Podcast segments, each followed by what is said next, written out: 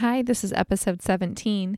Today I am answering the question Am I traumatizing my son when I leave him at daycare? You are listening to the Simple Families podcast, a Q&A style show that brings you solutions for living well with family. Here's your host, Denaye Barahona. Hi, this is Denaye. Thanks for tuning in to the Simple Families podcast. This is episode number 17, and as usual, this is a question and answer style podcast. So if you have questions that you'd like to have on the show, please leave them for me. You can leave them at simplefamilies.com backslash ask. There's a form there that you can enter those questions. Today, I'm taking a question from Audrey in Dallas. In her message, she explains that she's been home with her son since he was born, and now he's 21 months, and he's just now getting into a preschool slash daycare type of program for young toddlers. So here's her message. She asks, Will you tell me if I'm traumatizing my son by leaving him at his new school?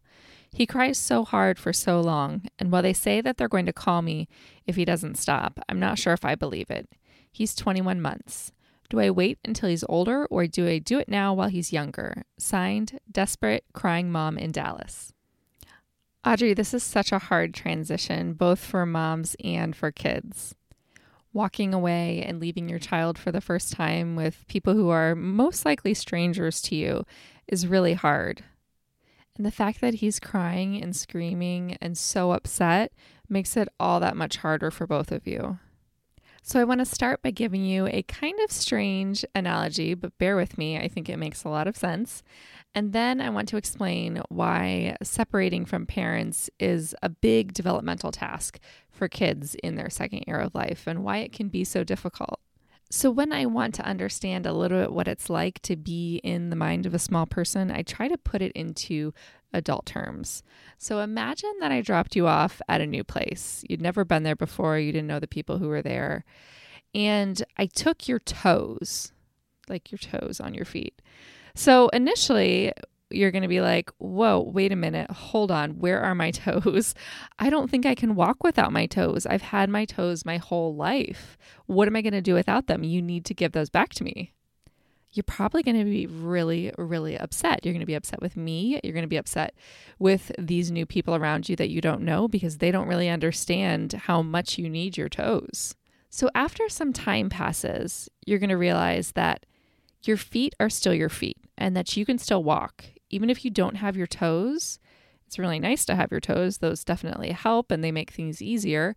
But you can still walk, you can still function, and you can still live without this critical piece of you that you're so used to having and that you've had all of your life. So, as a mother dropping your son off for the first time at school, you are literally the toes being taken away from him. As mothers, we are very often like toes we are a piece of a child that they are connected to and that they quite literally were attached to for the first 10 months of their existence. In the first two years, they're really working to understand that they are actually separate individuals, that they have a different life, that they are separate from us.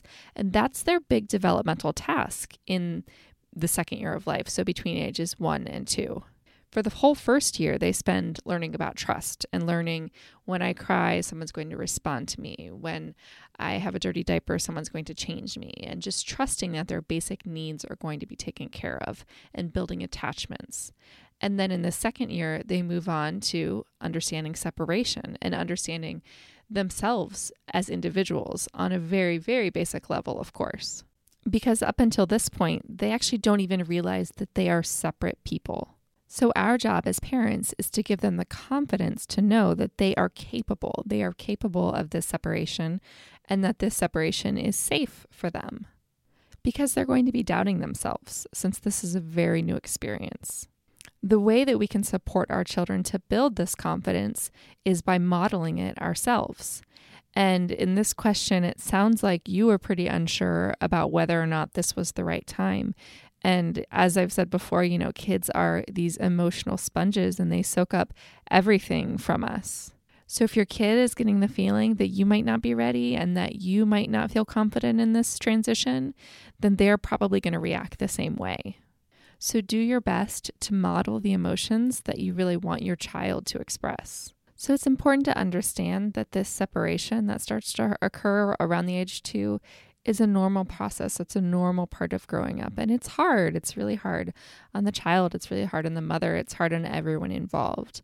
And it's important to size up your own level of comfort with your child being upset to ensure that this really is the best timing for you. And I can't decide that for you. You're really the only person that can decide what the best timing to start this process is. The take home for today is that this transition, this separation that kids go through around the age of two is a very real and very difficult thing. As parents, we need to model confidence in their ability to separate and to make these transitions. Thank you so much for tuning in today. This has been episode 17. If you want to read the show notes, you can go to simplefamilies.com backslash episode 17. And please subscribe on iTunes and take a second to write a review. I would be so grateful. Thank you. Have a good one.